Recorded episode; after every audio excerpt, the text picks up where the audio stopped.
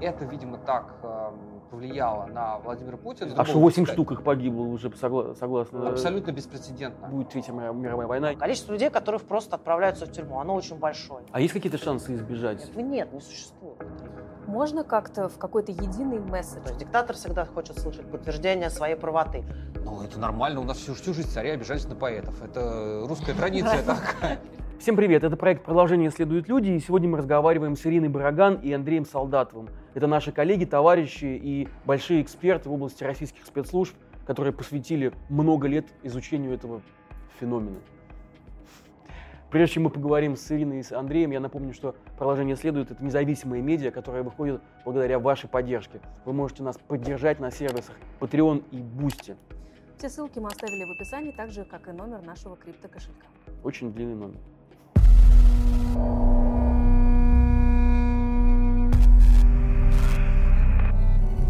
Ира, Андрей, можно ли говорить, что ключевую роль в развязывании войны в Украине сыграла пятая служба ФСБ России, что именно она снабжала Путину информацией, недостоверной информацией о том, как, в каком состоянии украинская армия, э, какие настроения в элитах, что с президентом Зеленским и так далее? А, действительно, ФСБ имело огромное значение в начале войны, потому что именно пятой службе еще в начале 2000-х именно Украина и вообще все постсоветское пространство была дана как зона ответственности. Причем не только в качестве полигона для сбора разведывательной информации, но и для контроля над политической ситуацией. Поэтому, собственно, сотрудники пятой службы а, постоянно светились а, на различных выборах а, от Украины до Молдовы, Абхазии, Грузии. Они пытались что-то делать даже в Прибалтике. И везде довольно неаккуратно, поэтому мы так много о них знаем. И очевидно, что перед началом войны именно их, собственно, задача была собирать политическую информацию о том, как будет развиваться ситуация в Украине, когда начнется вторжение. И кроме того, как я понимаю, они еще должны были обеспечить политическую поддержку внутри страны для российских войск. Хочу сказать, что вешать на них а, вину в начале войны и то, что они могли как-то инициировать это дело, совершенно несправедливо, потому что никакой генерал э, в пятой службе не может, не способен принять решение о начале войны. Более того, таких людей, которые могут э, внутри спецслужбы, которые могут влиять на Путина и советовать ему, надо начинать войну или нет, или таких, с которыми он может посоветоваться на таком уровне, просто не существует, потому что это просто исполнители но они могут предоставлять соответствующую информацию, которая создает у руководства страны определенные впечатления. И как раз в создании этого впечатления, что а, победа будет быстрой, что Киев будет взят, э, создала вот это впечатление у Путина именно пятая служба ФСБ. Правильно? С одной стороны, да, но они, конечно, понимали прекрасно, что у Владимира Путина есть представление о самом себе как о главном э, эксперте по Украине а, на планете Земля. И они, в общем, понимали, что им нужно играть от его ожиданий – он ждал от них информации, что все разрушится, что а, в Украине нет настоящего государства, нет настоящей армии, э, там нет настоящего президента, все, все побегут, сдадутся. Ну и они как-то пытались подыграть. А можно тезисно, Андрей, э, рассказать, о чем именно вот эта пятая служба докладывала Путину накануне вторжения в Украину? Ну, я все-таки не, не являюсь сотрудником пятой службы, не могу сказать, что они там писали. А могу лишь судить о том, что а, говорили нам наши источники, о том, как вообще выглядела их работа. Дело в том, что в основном их задача, повторюсь, а, была не только, собственно, политическая информация о, о настроениях, но и в том числе они должны были обеспечить политическую поддержку. То есть они должны были, грубо говоря, в случае возникновения политического кризиса внутри Украины, должна была появиться пророссийская партия, которая стала бы говорить, ну, давайте все-таки вот э, как-то мириться, давайте договариваться. И вот этого как раз ничего не произошло. И мне такое ощущение, что Владимира Путина возмутило это больше, чем а, неправильная разведывательная информация, а, которая, собственно, привела к тому, что ну, украинские войска сопротивлялись э, с самого первого дня.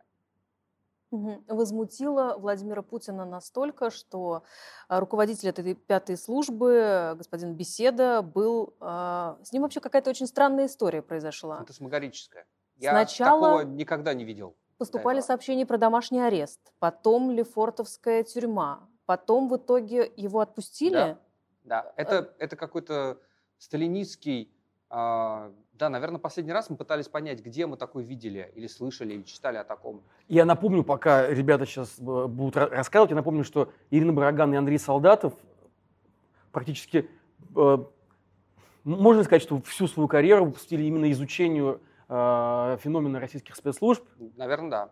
Да, и как никто, как, они, как никто другие, знают, ну, скажу, что примерно все, что можно знать об этих закрытых организациях, и в частности про пятую службу. Мы пишем о российских спецслужбах э, где-то с 2000-го, 99 -го года. Ну, примерно 2000 -го. А первый материал о пятой службе мы сделали в 2003 То есть практически с момента, то есть ее создали в тоже 99-2000 годах, и то есть практически с самого начала мы писали о том, а, что там внутри происходит.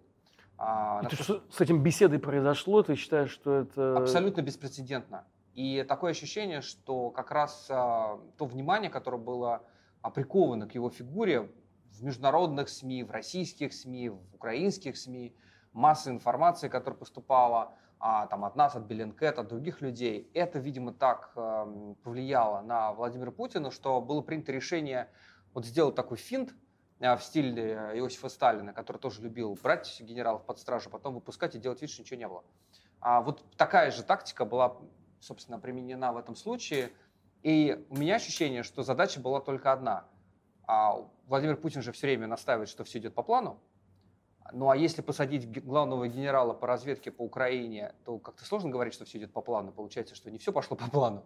И, видимо, вот эта задача а, все время делать вид, что все идет по плану, она оказалась даже более важной, чем, а, скажем, тактическое решение тактическая задача наказать виновного в том, что все пошло совсем не так. Ну, то есть все выглядит как э, какие-то эмоциональные, импульсивные решения. Сначала посадить, потом отпустить. Или там есть какая-то более сложная логика?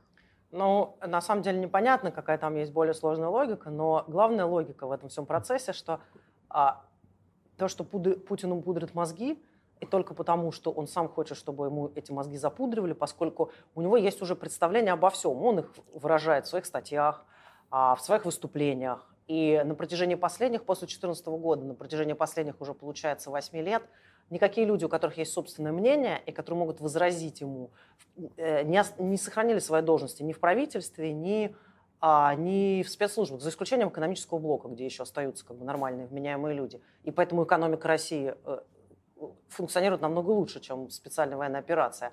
Поэтому э, как бы говорить, что это какая-то специальная ситуация, нельзя. Это вот так, как устроена тоталитарная власть, так, как мыслят э, диктаторы и так, как действует их система. То есть диктатор всегда хочет слышать подтверждение своей правоты. Люди, которые на него работают, понимают, что если ты подтверждаешь его правоту и подыскиваешь те факты, которые соответствуют действительности, соответствуют его, не соответствуют действительности, но соответствуют его представлению о действительности, то ты получаешь повышение в должности, ты получаешь э, больше ресурсов для своей службы, у тебя все хорошо. И то, что это так кончилось вот в этом да, в случае, это просто потребовался такой кризис, как война. И то, что называется полный провал первой, первой фазы, как они говорят, специальной операции. Но, в принципе, а, они говорят так, что первый этап специальной операции завершен. Но понятно, для, если посмотреть все военные паблики, где военные обсуждают честно, что происходит, они говорят, что это провал, и, пер, и первый этап операции, вообще они говорят, что всю войну слили. Угу. Вот это то, чего Путин не хочет услышать ни от кого. А, но все-таки он это услышал, да? Были же такие шутки, да, э, ходили в интернете, и в том числе и мимасики делали, что ну, главное Путину сказать, что все, войну мы победили, поставить перед ним э, телеэкран, где об этом сообщит Екатерина Андреева, и все. Да, всех наградили, все разошлись. Вот а, когда Путин понял, по-вашему, что ситуация э, далека от идеальной, что весь план не сработал?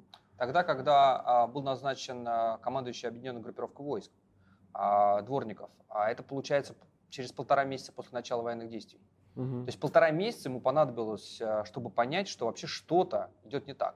А в принципе все говорили, что невозможно вести боевые действия, если у тебя нет генерала, который отвечает за боевые действия, собственно, близко к театру военных действий. Но при этом ему докладывали, что все идет окей, все эти полтора Получается, что он полтора месяца просто закрывал глаза на происходящее. Тактика не менялась, он продолжал посылать эти колонны, боевого хранения не было, а командира, который отвечал за ситуацию на месте, не было. Повторюсь, только через полтора месяца появился Дворников, который начал потихонечку что-то менять.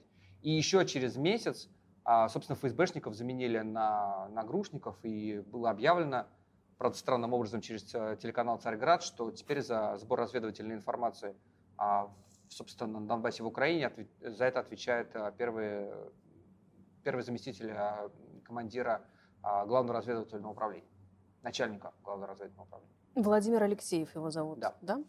Давайте про него чуть подробнее позже поговорим с беседой. Он сейчас вообще выключен из процесса, хочется закончить. Что с ним сейчас происходит?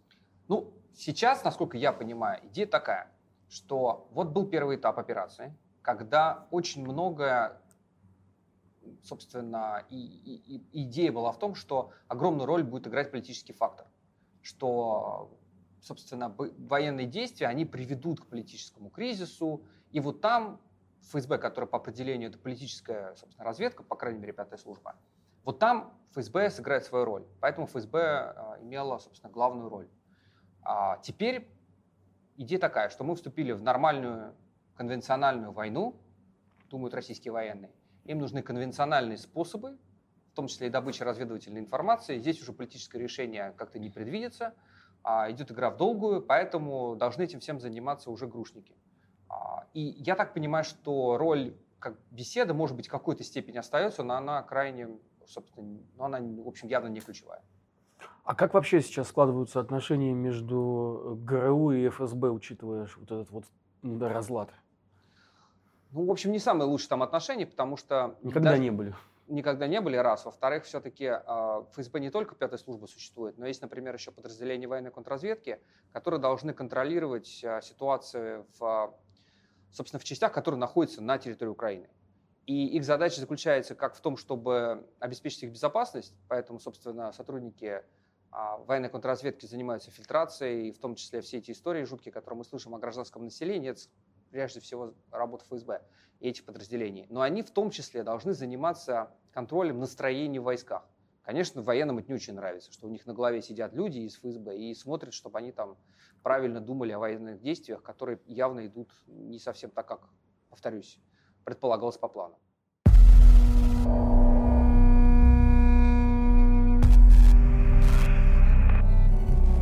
Хорошо. По поводу Владимира Алексеева. Кто этот человек и почему именно он сейчас э, как бы является, получается, основным поставщиком информации? Да, это интересно, потому что он а, на самом деле не совсем разведчик в нашем традиционном представлении о разведчиках. То есть разведчик это кто? Это человек, который может работать за границей, человек, который там, не знаю, хорошо владеет иностранными языками, служил в каких-нибудь аташатах, а, ходил на приемы, вербовал людей. Это все не про Владимира Алексеева. Владимир Алексеев – это человек а, со спецназовским прошлым. И, в общем, таких людей сейчас в ГРУ очень много. Связано это с тем, что еще при предыдущем министре обороны произошли большие сокращения внутри ГРУ, и многие люди оттуда ушли.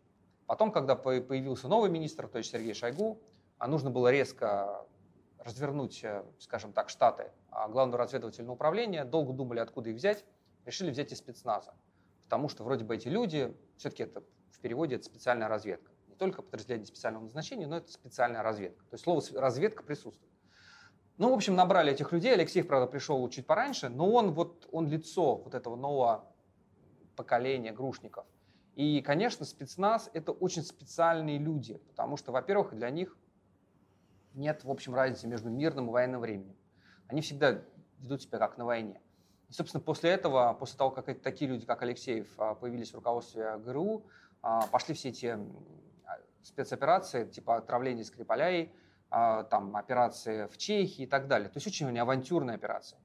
А, спецназовцам это очень близко, потому что для них главное это выполненная задача, а не то, какие могут быть потери с точки зрения имиджа, какие могут быть скандалы. Это спецназовцы.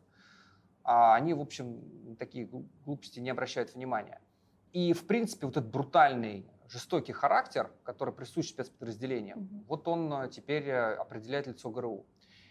Видимо, кажется логичным, что поскольку все-таки сейчас идет война, а нужно обеспечивать тактической разведкой подразделений, вот должен быть человек с а, опытом спецназовца, а, вот этим всем заниматься. Любопытно, что спецназ не очень, на самом деле, все равно доволен теми, скажем так, теми вещами, которые происходят, собственно, на территории Украины. Есть большая критика со стороны спецназовцев, они говорят, что их неправильно используют. Например, что их используют как подготовленную пехоту. А не используют для таких вещей, для которых они, в принципе, и обучены. Это, например, там, проникать глубоко в тыл а, врага и перерезать там, линии коммуникации. А коммуникация сейчас это ключевая вещь, потому что, собственно, оружие из западных стран поступает ну, снаружи, но не производится на территории Украины. Вот это странно, почему так происходит. Вроде бы они сейчас за разведывательную информацию отвечает человек, который в этом все понимает, тем не менее никаких вот улучшений по применению боевому а, подразделения специального назначения не происходит. А может это связано с тем, что украинская э, военная контрразведка работает, э, что действительно они Э, могут подавлять активность российских ГРУшников. Ты как знаешь, ты вообще оцениваешь украинскую, украинскую э, мощь украинской э, специальной службы? Знаешь, это очень сложно об этом говорить, потому что украинская, украинские разведывательные службы действуют в тесной координации с западными спецслужбами. Да. И просто я не очень понимаю, где заканчиваются украинские разведслужбы и начинаются западные, то есть как работает их а, система обмена информацией, но пока это выглядит довольно эффективно. То есть у них все получается довольно хорошо. То есть они нашим не дают ГРУшникам перерезать э, линии коммуникации, судя по всему, да? Не совсем так, потому что если ты применяешь бригады спецназа как наиболее подготовленную пехоту, это значит, что это твое решение, а не украинской разведки, правильно? И это очень напоминает Чечню, когда спецназовцев заставляли там заниматься буквально они ходили там, охраняли ВИПов, то есть ну, занимались какой-то абсолютно ерундой, которая не имеет никакого отношения к их уровню подготовки. Угу. Можно ли сейчас э, говорить о том, что Кремль получает более или менее достоверную информацию о происходящем в Украине? Ну, мы можем сказать то, что мы видим, что как-то они стали лучше воевать, потому что потихонечку они отвоевывают части, часть территории на Донбассе. И нет такого уже катастрофического провала как было, когда они пытались взять Киев, это была полная авантюра, и все видели, как, э, как вообще, как эпически они провалились, сожгли колонны, людей взяли в плен, и, конечно, закончилось большими трагедиями это. Но война затягивается, и это ясно, что не закончится быстро. Какую роль играет э, в этом разведывательная информация, настолько ли она хорошая? Мы видим, что огромное количество ударов, которые они наносят, артиллерийских, и ударов крылатыми ракетами, они попадают в мирные, в мирные дома, в роддома, на, гибнут мирные люди. Мы можем сказать, предположить, что, наверное, это неправильная разведывательная информация. Но можем также и предположить, что, это, что они используют э, осмысленно ту же тактику, которую они используют в Чечне, то есть стирают все до, до нуля, чтобы в города можно было просто уже в опустошенные города, где уничтожено все население, спокойно войти, потому что, ну, Понятно, что и подраздел... армии там тоже сложно сражаться, когда ты стоишь, сидишь все время под артобстрелом. Вот. Поэтому судить сейчас о том, какого качества они получают информацию, довольно сложно. Но просто операция перешла в конвенцию. Сначала это была такая бравая авантюра, как мы такое видели в кино. Мы так, Такие, таких примеров, наверное, за последние 20 лет не было, чтобы кто-то пытался вот так вот наскоком с вертолета взять аэропорт. Высокоточным, а потом, высокоточным оружием. Да, а потом как послать колонны в Киев и уже посадить э, президента в клетку, возить его и назначить новую оккупационную администрацию. Таких авантюрных проектов ну, вот, в 21 веке, по-моему, не было, учитывая, что это огромная страна, в которой живет огромное количество людей. А вот, поэтому непонятно, как, какую они сейчас получают информацию, но ясно, что дела как-то у них пошли лучше, чем... Ну, то есть можно сказать, что первая фаза, вот так называемая, это была чисто пропагандистская такая, да, для картинки, э, с высокоточным оружием, с колоннами, которые потом, конечно, расстреливали, и высокоточное оружие оказывалось совсем не высокоточным. А сейчас все это перешло, как ты говоришь, в, в, в, в, в обычную войну. Похоже на то. Ну а... что мы видим? Мы не военные эксперты, Паш, да. понимаешь? То есть мы не можем говорить об этом с полным пониманием э, вопроса. Но что мы видим? Что едут танки, танки старые, да. они пытаются переправиться через реку, люди гибнут.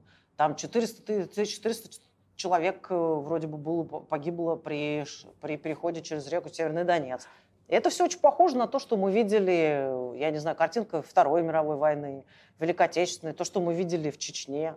То есть конвенциональная да. такая война. Мы все время читаем про то, что идут миллионы статей прочитали о том, что в следует войны нового поколения 21 века, они будут технологичны. Точечные удары, пролетают дроны, а, отряды спецназа высаживаются, захватывают Бен Ладена.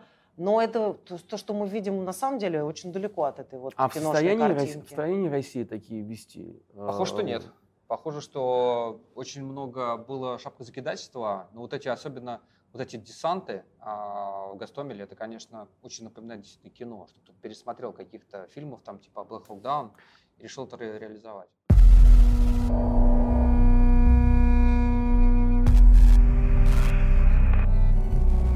Ты говорил о том, что сейчас спецслужбы, в одном из интервью ты сказал, э, проявляют недовольство э, действиями Путина.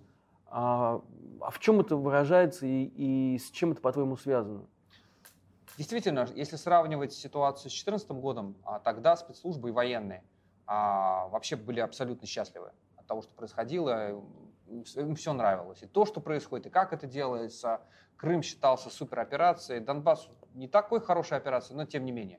В общем, поддержка была действительно универсальной. Сейчас считается так, что война была неизбежна. То есть они в это очень верят. А, но им кажется, что способ, которым она ведется, не очень адекватен тому, как э, должна выглядеть такая большая война. Во-первых, они действительно верят, верят, это не только пропаганда, что они ведут войну прям со всем миром с НАТО. Они не считают, что они сражаются с Украиной. Мне кажется, это в том числе и проблема, ну ты же как-то неудобно, неловко как-то думаешь, что ты терпишь такие большие потери. От Украины. От Украины, да.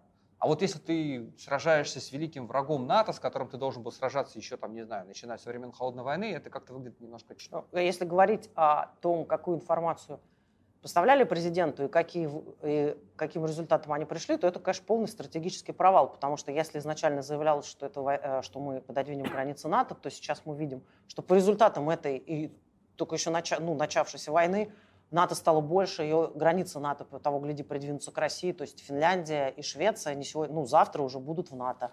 И страны, которые занимали нейтральную позицию по отношению к России традиционно, такие как Австрия, эту позицию просто изменили. И вообще все, вся Европа поменяла свою позицию. То есть стратегические вот эти цели, они как бы провалены, и очевидно, что не будет. Ну, они же, получается, его сами же и облапошили, и остались при этом еще недовольны. Ну да, потому что недовольны они тем, что им кажется, что он их сдерживает. В это они очень сильно верят. А чего они хотят? Ну, они хотят, конечно, э, например, э, более серьезных авиаударов. А, то, что они считают, что им не дают это делать, а они могут устроить такую прям ну, серьезную а, бомбардировку, скажем так, а, инфраструктуры страны, угу. ну, по, собственно, по образцу того, что происходило в Сирии а, и там в некоторых других странах. А, кроме того, они считают, что они все-таки живут по законам мирного времени, то есть армия еще мирного времени. Они считают, что количество солдат, которые участвуют в операции, значительно меньше того, что им противостоять со стороны Украины, при этом еще на Украину работают самые лучшие там оружейники всего мира, то есть им кажется, что они в данном случае в положении, ну не то чтобы в жертвы, но игрока, которому связали руки и не дают вот в полную силу наконец-то начать воевать. Это очень хорошее такое чувство, потому что в данном случае ты в этой, в этой системе, в этой логике ты ни в чем не виноват. Сколько бы у тебя солдат не гибло при переправе маленькой реки, ты не виноват. Виновато вот политическое руководство, которое не дает тебе правильно воевать. Ну вот это а, настроение внутри спецслужб и, наверное, среди военных да, тоже, да? тоже, да. А, к чему это может привести? Что это значит для Путина? Э, я знаю, к чему ты ведешь свой вопрос. Возможен ли бунт спецслужб и военных против Путина? и который приведет э, к смене режима хотя бы таким вот э, кривым, но возможным в истории образом. Ну, мы пока не видим. Нас спрашивают об этом каждый день. И все очень хотят услышать положительный ответ. Но, я, если честно, мы не видим никаких признаков, что это возмущение, которое было тысячу раз встречалось в российской истории. Оно было, возмущение армии было чудовищным во время mm-hmm. первой чеченской кампании. Точно так же армия была недовольна а, тем, что делает политическое руководство и как ведется операция во время второй чеченской кампании. Считается, там было что... получше. Там было получше, но я бы не сказала, что очень довольны. То есть считается, что армию кинули, там, предали, а война шла слишком долго, жертв много, с солдатами по-хорошему не расплатились. Вот. Но нет никаких признаков сейчас, что эти люди могут сформировать какой-то какой-то заговор и свергнуть президента. Прежде всего потому, что российская армия никогда не создавала горизонтальных структур в обществе. Она это не, не турецкая армия, которая имела своих политиков, у которых есть свои бизнесмены, у которых есть свои группы людей в обществе, которые их поддерживают. Это замкнутая структура, как она была построена при Сталине вертикально и иерархично, так она и существует. То же самое можно сказать о спецслужбах. Это наследники НКВД, наследники ОГПУ, где должность человека играет э, намного больше, чем его личность. И у них точно так же, они существуют внутри своей замкнутой системы, у них мало связей в обществе, в обществе их боятся, они могут на них давить, тоже только благодаря тому, что президент им дал такие полномочия. Угу. Но э, для того, чтобы осуществить переворот, ну, я, я не вижу там людей, которые просто могут осмелиться, позволить себе такую мысль, а, пойти против Путина. Тем более, что вся старая гвардия, люди, которых он знал и которые были важными тогда, когда он еще был не таким важным, такие как Сергей Иванов, они давно потеряли свои позиции. Угу. Ну, мне еще кажется, что Владимир Путин понимает эту опасность, потому что его отношение к генералитету тоже изменилось. А, вот вспомните, например, во время Первой и Второй Чеченской войны довольно быстро, в течение нескольких месяцев, появилось некоторое количество популярных генералов. Имена которых были известны, они давали интервью, были пресс-центры, к ним ездили журналисты, все это как-то существовало. Сейчас вот мы знаем, что Дворников был назначен командующим. Вроде бы пришла сейчас информация, что его поменяли. Но вот за этот период, когда он был командующим объединенной группировкой войск, ни одного интервью, ни одного появления на публике, никто даже не знает, где у них штаб, нет никакого пресс-центра. То есть явно делается сознательное усилие, чтобы люди, которые действительно отвечают за ситуацию на фронте, они не светились. И у них, ну, а, наверное, внутри объяснение, что это по соображениям безопасности, а то в дрон, там дрон прилетит или снайпер выстрелит. Но мы-то понимаем, что это в том числе не дает возможности появлению нового поколения популярных генералов, которые могут как э, в 90-е годы, как Шаманов и Трошин, там выйти и сказать, ну нам там что-то не нравится, или там Рохлин. Чтобы вот таких вот фигур не появлялось, а, этого и не происходит. А если посмотреть на этот вопрос, но с другой стороны, то есть вот это настроение внутри спецслужб и военных, воевать, желание воевать по-крупному, а насколько президент может как бы следовать вот этой логике, насколько, ну, вы, вы сами говорите, что он понимает ситуацию, он понимает, что его поддержка со стороны силовиков в том числе зависит от того, какие стратегические решения по боевым действиям в Украине он принимает. Может ли действительно усилиться там наступление на Украину? Как это может поменять характер войны? Давление со стороны военных? Да. В принципе, это возможно. Чем больше идет война, тем, конечно, влияние военных в обществе повышается. Это очевидно. Более того, у нас появились некоторые факторы новые, которых не было в предыдущих войнах. А появилось... Существует, всегда существовало какое-то общественное мнение внутри военной среды. Но оно артикулировалось в каких-то странных формах всегда, ну там в личном общении, на пьянках, там люди собирались, что-то обсуждали. А сейчас у нас же есть там Телеграм, например, а есть социальные сети, где есть закрытые группы там, с тысячами последователей, где люди военные это все дело обсуждают. И это создает определенное напряжение. Например, эти, эти группы обычно ведутся там, не генералами, а ну, там, майорами. В основном это такой уровень. И это ветераны, которые довольно там, хорошим там, пользуются авторитетом среди, там, в своей среде они, как правило, намного более радикально настроены, чем командование. То есть они критикуют генералов, они критикуют министра, они критикуют Путина за то, что маловато, значит, давим. Условный Стрелков такой, да? Условный Стрелков. И таких Квачков, например. Многие обсуждают там заявление Квачкова о том, что мы должны признать, что проиграли первую фазу, и надо, значит, врубить по, по полной. И они, например, что меня удивляло, а, требовали суда и расстрела на а, защитников там, Азовстали что с военной точки зрения довольно безумно звучит, потому что есть же ну, много военнопленных, имеет смысл их менять, но они так радикально настроены, что это, в общем, меняет настроение внутри среды. Окажет ли это влияние на Путина? Это хороший вопрос. Но поскольку мы, боюсь, а, находимся в начале очень длинной войны, то, наверное, этот фактор будет постоянно возрастать его значение. Как, как сильно это будет возрастать, я не, не могу понять. Просто очень трудно отвечать э, сейчас на такие вопросы, когда ситуация меняется каждый день. То есть у них был полный провал э, полтора месяца назад, и было всеобщее ликование, что и казалось, что все, э, Украина победит в скором времени. Сейчас мы видим, что э, они как бы собрались, и потихонечку продвигаются на Донбассе. В то же время мы не видим того, как падает российская экономика, потому что сейчас результаты этого не очевидны. Потому что, чтобы вести войну, нужны ресурсы, нужны ресурсы человеческие, которые пока вроде бы есть, но мы видим тоже истощаются, потому что начали собирать контрактников по всей, по всей стране. А, но мы не видим, как истощаются экономические ресурсы. А когда мы это увидим, ясно, что ситуация изменится и будет э, влиять на президента, наверное, проще. Ну, слушайте, быть, вот у нас э, сформировалось, в том числе благодаря, благодаря вам и ваш, тому, что вы рассказываете о спецслужбах, такое мнение, что это, в общем-то, ребята, э, парни, которые любят красивую жизнь, что они такие вполне кажуальные, да, они, они про деньги, они про комфорт, они про коррупцию, они не про Третью мировую войну, они не про то, чтобы разорвать все отношения а, потому что там тоже есть у них какие-то свои интересы, они любят красиво ездить, отдыхать, значит, а, много денег хранить где-то за рубежом. А, ну, по крайней мере, такая история была. Была. Эта история довольно сильно менялась во времени. Слушайте, мы говорим о периоде в 22 года. Да. А, и вот то, о чем ты говоришь, это было больше, большую часть первой половины правления Путина. То есть 2010, 2000 начало 2010-х, я с тобой абсолютно согласен, именно так и было. Но потом стало приходить новое поколение сотрудников ФСБ, люди, которые в буквальном смысле а, выросли и начали карьеру, и сделали свою карьеру при одном президенте и двух директорах ФСБ. Это сформировало у них очень узкую а, картину мира. Они, а, например, даже нам сложно с ними разговаривать, потому что они ну, очень узко мыслят. Не в том смысле, что они не думают о поэзии, а в том смысле, что они думают в рамках своего отдела, может быть, своего управления, но не в рамках службы и точно не в рамках всей Федеральной службы безопасности. Говорить с ними на какие-то темы политические вообще очень тяжело, потому что они прям вот уперты, вот им нужно, чтобы начальник был доволен, и вот то, что у них происходит с их начальником, это больше всего их волнует. Потом не забывай один фактор, который очень сильно усилился после 2014 года, это страх. Вспомни, как Нарышкин а, реагировал э, на слова Путина. Вы предлагаете начать переговорный процесс? Э, нет, я... Э, э или, при, или, или, или признавать э, суверенитет их. А я... Я говорите, говорите, предлож... говорите прямо. Я поддержу предложение о э, признании... При...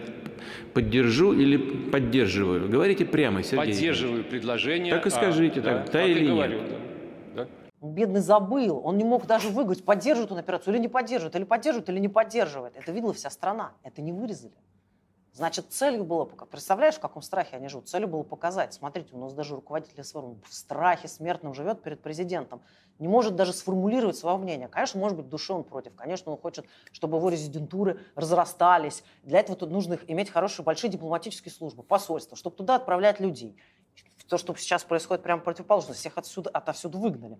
Возможности его службы уменьшились. Конечно, он хочет а, выступать по всему миру, ездить за границу и показывать свою прекрасную вывеску.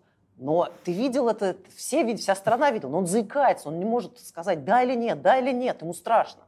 Поэтому как бы, как бы они не хотели, они не в положении что-то там советовать, на что-то влиять, просто не могут промямлить двух слов. То есть коррупция в итоге привела к тому, что вот эти вот элиты в спецслужбах, они действительно национализировались, да?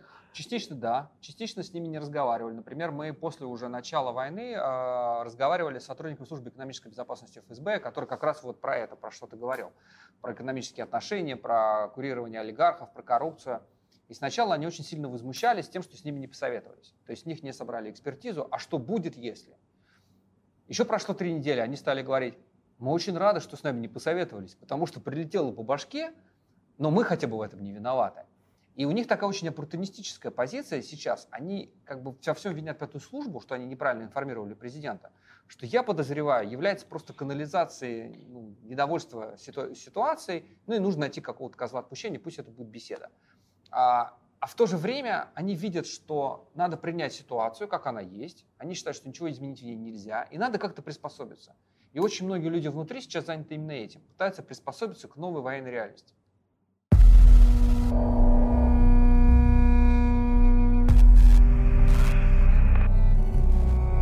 Да, у меня еще вопрос а, не, не про войну, а связанный с войной. Это большие списки, появившиеся Э, врагов российского государства, где журналисты, и правозащитники, многие из которых уехали из страны. Вот э, есть какое-то понимание, что со всеми этими списками российские спецслужбы собираются делать?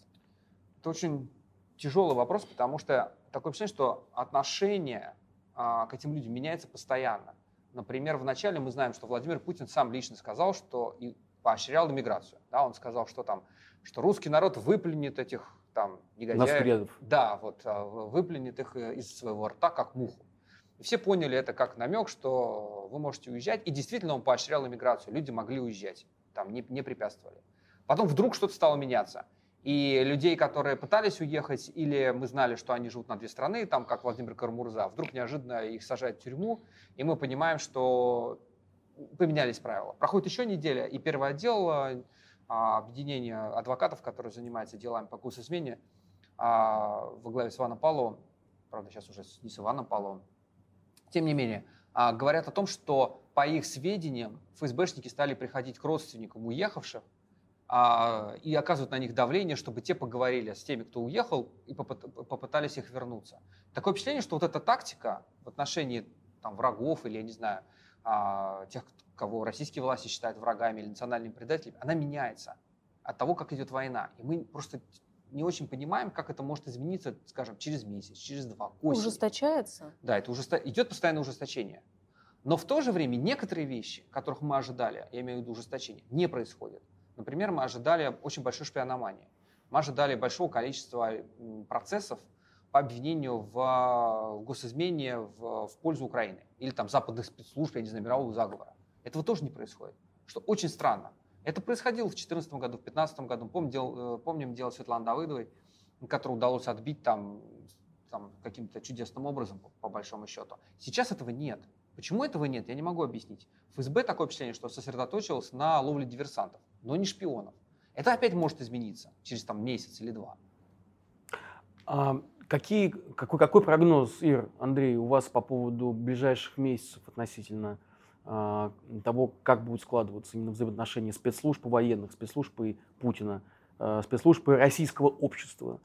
А, Они будут складываться так, как решит Путин. То есть э, те полномочия, которые он им даст, и тех людей, которые он будет выдвигать на первый план, те будут э, рулить ситуацией. Они не будут, э, они сами на это влиять не могут, потому что есть один человек, он принимает решение. Люди, которые находятся в спецслужбах, они не в позиции как-то на него влиять и оказывать какую-то вообще тот советовать. Же, а тот же Патрушев, глава Совбеза. Один из самых влиятельных людей, как говорят. Это действительно так? Ну, знаешь, он просто...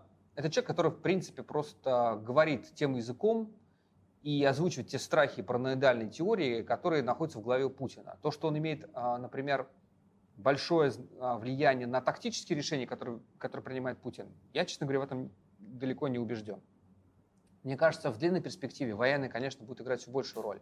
Но это просто подсказывает логика. Если страна воюет, то, естественно, да. военные нужды, а, там, ВПК, а, там, это все будет, конечно, давить на Путина, потому что ему нужно будет обеспечивать ведение боевых действий. А сейчас такое впечатление, что, например, опять э, противовес ФСБ начинает усиливаться ФСО. О чем там нам говорили, а, примерно начали говорить месяц назад. Сейчас мы видим, что, э, судя по назначению в МЧС, действительно, да, вот Путин как доверял своим претарианцам, так вот и продолжает. Но то, что он доверять. назначает своих охранников руководить министерствами, совершенно не значит, что эти люди могут ему дать совет. Значит, скорее противоположное, что он параноидален, что он доверяет только людям, у которых э, есть физическая сила, но мало мозгов. И таким образом он видит, он все может решать сам, он полностью полагается на свои собственные гениальные возможности и способности, и, по всей видимости, и дальше будет на них полагаться. А то, что мы начали говорить как раз про военных, Э, вот этот вот очень низкий уровень профессионализма, который, сказ... который э, выражается в том числе в том, что у нас гибнут генералы, которые ведут солдат в атаку. Вот буквально, да, накануне стало известно, что таким образом погиб Роман Кутузов, генерал-майор, который повел э, своих солдат на, на передовую, там чуть ли не с криками, значит, ура. А, вот а, это не дает ли, да, тем же самым спецслужбам или Путину понимание, что, в общем-то, с такой армией а, мы далеко не уедем. То есть есть ли там ощущение, что произошел уже как крах, и что нужно как-то переигрывать всю ситуацию, нет. не доводя ее до, до катастрофы? Нет, такого ощущения нет. Во-первых, это традиционная вещь. Вспомни 2008 а, год, а, победоносная русская армия воюет с маленькой грузинской армией, и казалось бы, ну ситуация совершенно другая, и, и намного она была проще для российской армии, ну в силу просто размеров двух стран. Генерал Хрулев садится на первый танк, как ты помнишь, на колонне, на первой, да. въезжает и сразу его ранят. Я прекрасно помню эти разговоры внутри армейской среды. Мы спрашивали, а вы считаете это нормальным, что у вас генерал едет на первом танке? Ну это же просто, ну зачем? Нет, это показывает, что он отважный генерал. То есть такое впечатление, что в некоторых кругах военных, назовем их так, считается это абсолютно нормальным. И это какая-то традиция русской армии. Ну да, ну погиб генерал, ну значит молодец, отважный генерал. То, что он командует плохо, это как бы одно из другого. А что 8 штук их погибло уже согласно... Ну, там то ли 5, то ли 8. А много в российской армии, много еще других генералов. Понимаешь, что как нельзя, если цена человеческой жизни, да. солдатской жизни цены вообще не существует, она ничего не стоит. Даже цена жизни генерала не очень большая. Есть другие генералы, а их для того, для того и произвели на свет, чтобы они погибали, и все. То есть, то есть ресурс, почему я как бы против этого оптимизма, не разделяю этот оптимизм, что если они проиграли на первой стадии операции, то они все закончат, а, окстятся, там, образумятся, большие потери. На них эти потери не влияют, потому что если э, западная армия теряет людей, это огромная проблема для общества, начинаются возмущения, и считается, что ты плохо ведешь войну. Но в российской армии никогда такого не было. Но погибли люди, ну что, женщины нарожают новых, уже нарожали. Сколько их там на просторах Бурятии живет, я не знаю, в Челябинской области, в Саратовской губернии. Можно набрать и отправлять. И, как ты видишь, большого возмущения в обществе нет. Где, где мы его видим? Какие-то есть отдельные факты. Эти люди, матери, потерявшие солдат, они не объединяются. Они не образуют да. коалиции, они не выходят большим фронтом и не говорят, где матери этих 10 тысяч человек. Отдельные случаи мы знаем, но представь, сколько это людей. Они могли бы уже организовать большое возмущение. Этого нет, не существует.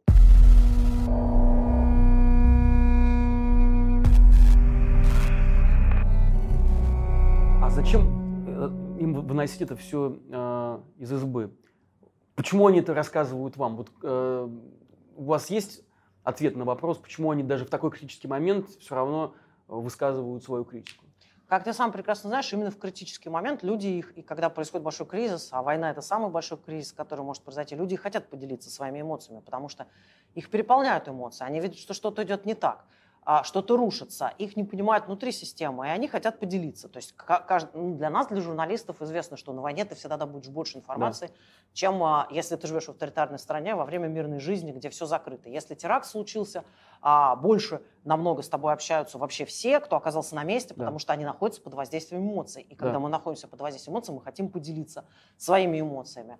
Поэтому сейчас, ну, как бы это, это объяснимо. Идет война, они хотят что-то рассказать. Но есть еще и какие-то базовые ключевые а, вещи, э, ключевые стандартные приемы. Вообще, почему а, ключевые стандартные ситуации, почему вообще а, и люди идут к журналистам? Это желание отомстить кому-то внутри системы. Конкуренция, когда какое-то подразделение или спецслужба хочет получить преимущество, для этого нужно опорочить своего конкурента, там, не знаю, ФСБ, ГРУ, ГРУ наоборот и так далее. Ну и очень большой источник информации – это личные мотивы. Когда человека обидели, по карьерной, не повысили по, по карьерной линии, ему а, там понизили зарплату, может быть, как-то даже унизили, что у нас просто на каждом шагу. Очень часто такие люди хотят прийти к журналисту и рассказать. Ну, то есть он Прежде, главный движущий момент э, у них это часто отомстить или восстановить справедливость. Но по ходу дела, естественно, они понимают, какие, какие условия этого сотрудничества, очень много рассказывают о том, что происходит внутри. Можно как-то в какой-то единый месседж, вот, вот то, о чем вам ваши источники рассказывают, сейчас сформулировать? Что именно они хотят донести? Да то, что можно сказать, что, во-первых, они очень любят винить друг друга а, в чужих ошибках а, и в своих. Например, а, как только мы начали говорить о пятой службе, то вдруг у нас всплыли источники, о которых я вообще забыл уже там годами, просто я думаю, что я их потерял уже давно, из военной разведки, которые стали там звонить там, о, молодец, так и надо. И ты понимаешь, что звучит абсолютно как бы странно для меня, потому что ты думаешь, они должны понимать, что ты говоришь все время против войны. Они не считывают этот уровень, им все равно против войны ты или за. Им главное, что ты правильно указал врага, того негодяя, который виноват в том, что они плохо воюют, например. И для них это важно. И они тебе говорят о том, что ты там э, молодец. Или, например, некоторых э, раздирает э, на части, если ты что-то сказал, им показал, что ты допустил какую-то ошибку. Вообще журналистам в этом смысле хорошо допускать ошибки, потому что появляется сразу масса людей, которые хотят тебя поправить. И когда они тебя поправляют, они чего-нибудь тебе говорят. А, то есть, ну, тут много вот таких чисто практических вещей. Ну и плюс просто потому, что ты много времени с ним провел и много лет этим занимаешься, а с некоторыми людьми мы общаемся там по 20 лет, то они просто тебе на личном уровне доверяют. И когда, как правильно говорит Ира, возникает кризис, им хочется с кем-то поговорить, и ты превращаешься в псих, э, психотерапевта. Когда закончится война, если она закончится, наверняка же будет какое-то подведение итогов, будет какой-то суд, мы надеемся, либо, либо будет Третья мировая война, и никто не доживет до этого времени. А, ну, как, ну, допустим, когда будет какое-то, будут подводиться некие итоги, а, кто будет нести ответственность им из спецслужб и из военных за очевидно ту катастрофу, которая, которую сейчас переживает вся Россия? Все, кто имел отношение к этой так называемой специальной военной операции, на самом деле войне в Украине, это, это прежде всего президент, глава правительства, который не сказал ничего против, это все руководители спецслужб. Я думаю, а, и все люди, которые имели отношение а, к, специ... к этой так называемой специальной военной операции, это очень много генералов, это потому что спецслужбы, они огромные.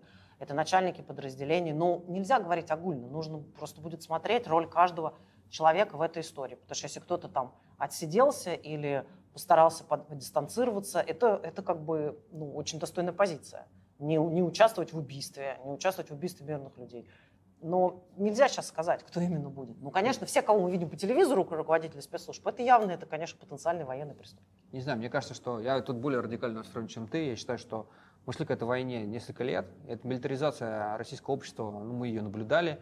И вся эта история с нагнетанием истерии вокруг там, национальных предателей, иностранных агентов, вот эта вся штука, ее готовит большое количество людей. Осознавали они, что в конце будет туннель и будет война, не осознавали, в данном случае не очень важно, потому что они все время делали одно и то же. Они создавали врагов внутри российского общества. То, что, в общем, ненормально.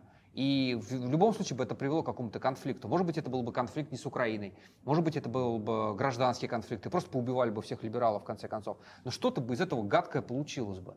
А, при том, что мы говорим уже в каких-то сравнительных терминах, потому что гадко уже происходило до войны. Садились люди в тюрьму, их выгоняли из страны и так далее. Мне кажется, что очень широкий круг людей должны будут попасть под люстрации, под, под судебное преследование. А есть какие-то шансы избежать э, вот у этих самых ответственных ответственность.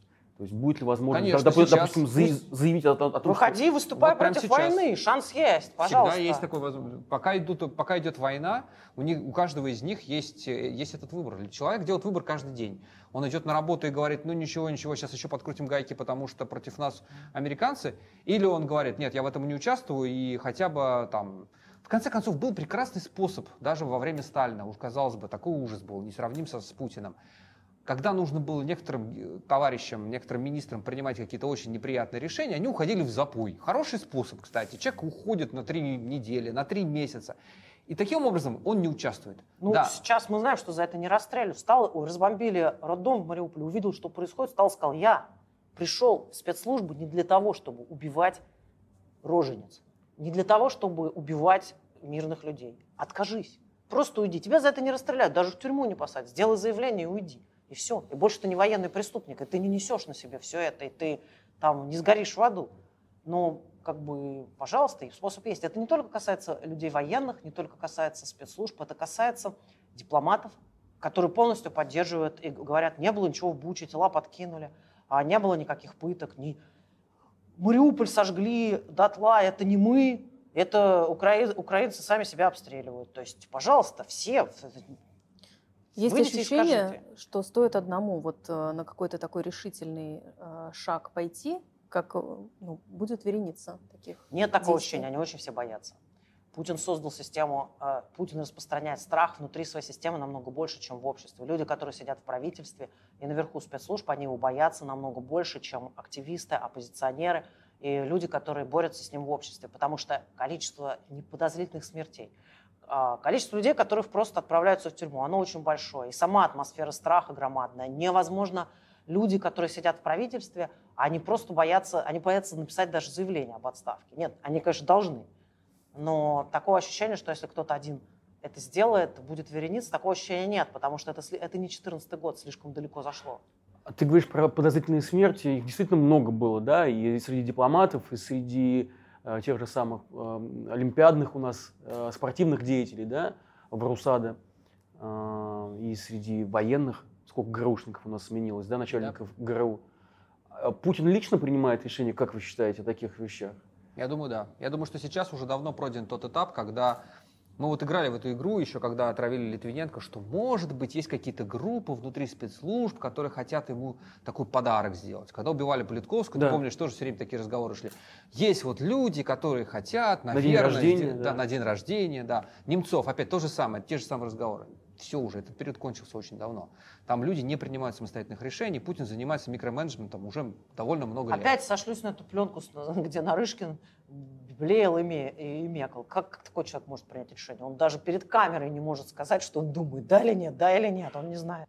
А что произошло с Дмитрием Быковым? А, по-твоему, Ир и Андрей, вы считаете, это, это тоже там стоит за, за этим отравлением Путин, учитывая, что его отравили тем же э, средством, что и Навального, новичок? Да? Вот, например, Криста Грозев э, считает, что Путин принимал решение о Быкове. Но есть те, кто считают, что Путин и Быков это параллельные какие-то, то есть не пересекающиеся Почему? а, Это- вселенные. Мы знаем, что Путин очень тонкокожий человек. Он очень обидчив. На поэта Ра- обиделся. Ну, это нормально. У нас всю, всю жизнь цари обижались на поэтов. Это русская традиция такая. Я тебе приведу пример уже точно, который мы знаем. Просто даже уже без всяких, без всяких фантазий. А, Мы публиковали еще до начала войны документ, который нам попал в руки. Это, это рапорт а, Управления контрразведывательных операций на первое лицо, на Путина лично. О том, что приезжает американская, а, не, не приезжает, что, америк- что московский корпункт американской а, телекомпании собирается снимать фильм про Нордост, и там будет критика вот, операции на Нордосте, вот хорошо бы с этим что-то сделать, а, докладываться в порядке информации. Меня вообще поразила эта бумага. Во-первых, что такая малость, какой-то фильм, CB CBS, по-моему. Так- CBS. CBS, да. Какой-то фильм про Нордост, и сколько их было снято, да, что Путину есть дело до этого? Так и Путину не только есть дело, у нас есть на этом рапорте собственноручно написаны путинские ремарки, что вы, что вы мне тут докладываете в порядке информации, что вы предлагаете сделать. То есть человек этим занимается, понимаете, каким-то фильмом небольшим, тоже можно сказать, какая разница, мы вот журналисты пишем, великому деятелю всех времен и народов, какое ему дело до этого? Есть ему дело, занимается человек, ему докладывают лично. Мне Микроменеджмент. кажется, это Да. связано с тем, что Нордост все-таки очень чувствительная. Ну, Фи- снимут маленький документальный фильм, покажут в Америке на английском языке. У меня такое подозрение, что за Нордост его, я уж не помню, какой был кавиш, но уж я не сомневаюсь, что его точно не хвалили за проведение операции, в результате которой погибло только по официальным данным больше 130 человек, которых просто, кроме шестерых, всех перетравили газом. То есть изменить такое мнение, ну, вряд ли возможно. И пока что это в Америке, это покажут не в России. Человек волнуется. Когда все сломается, а, что произойдет, как у нас со спецслужбами? Будет глобальная перестройка, а, будет э, их э, опять отправят на, на, дальние, э, на дальние рубежи, как это было при Ельцине, задвинут, или это наоборот у нас будет диктатура черных полковников? Сначала вот это, когда все сломается, мы ни, ни- ни в коем случае не говорим, что оно близко к тому, чтобы сломалось. Да. То есть, ну, и абстрактно вообще и неизвестно когда, да, и еще как сломается. Понимаешь, сломаться может две разные стороны. Может сломаться в сторону еще большего тоталитаризма, более национально ориентированного лидера, лидера, который перераспределит собственность, отнимет все, что есть у олигархов, у частного бизнеса, раздаст народу. Это будет одна история.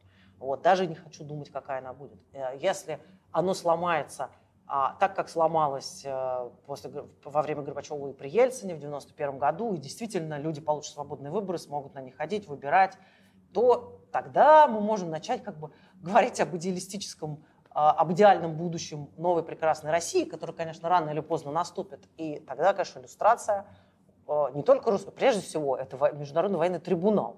Это первое, что необходимо. Ну, Серьезная будет работа и огромная работа. Ну, слава богу, э, огромная работа общественная. Ну, слава богу, Россия большая, в ней очень много талантливых людей. И всегда можно вот этих вот э, ужасных людей заменить хорошими, профессиональными и очень-очень умными. А если даже у них не было до этого опыта, они его быстро наберут. Потому что чем коррупция и массовые убийства, как бы все остальное все равно лучше. Спасибо, дорогие товарищи. Спасибо. Спасибо.